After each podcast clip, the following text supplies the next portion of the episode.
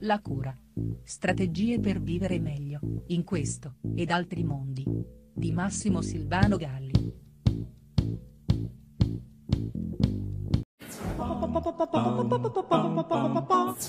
A volte durante i miei corsi di formazione sono solito proporre ai partecipanti un'attività di gruppo.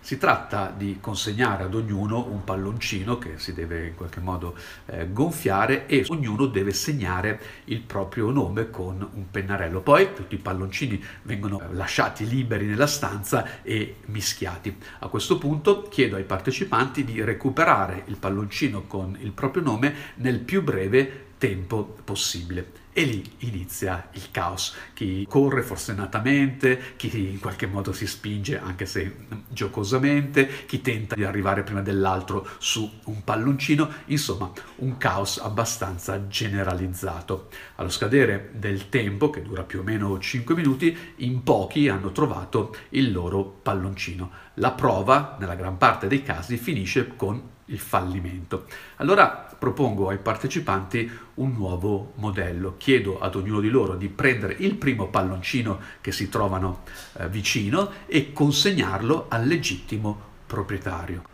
A questo punto si scopre il vero senso di questa attività, esattamente quello che accade nelle nostre vite. Tutti siamo alla ricerca di qualcosa, ad esempio della felicità, giriamo come trottole, ma non riusciamo a trovarla, ma c'è un trucco che spesso ignoriamo che è quello di aiutarci.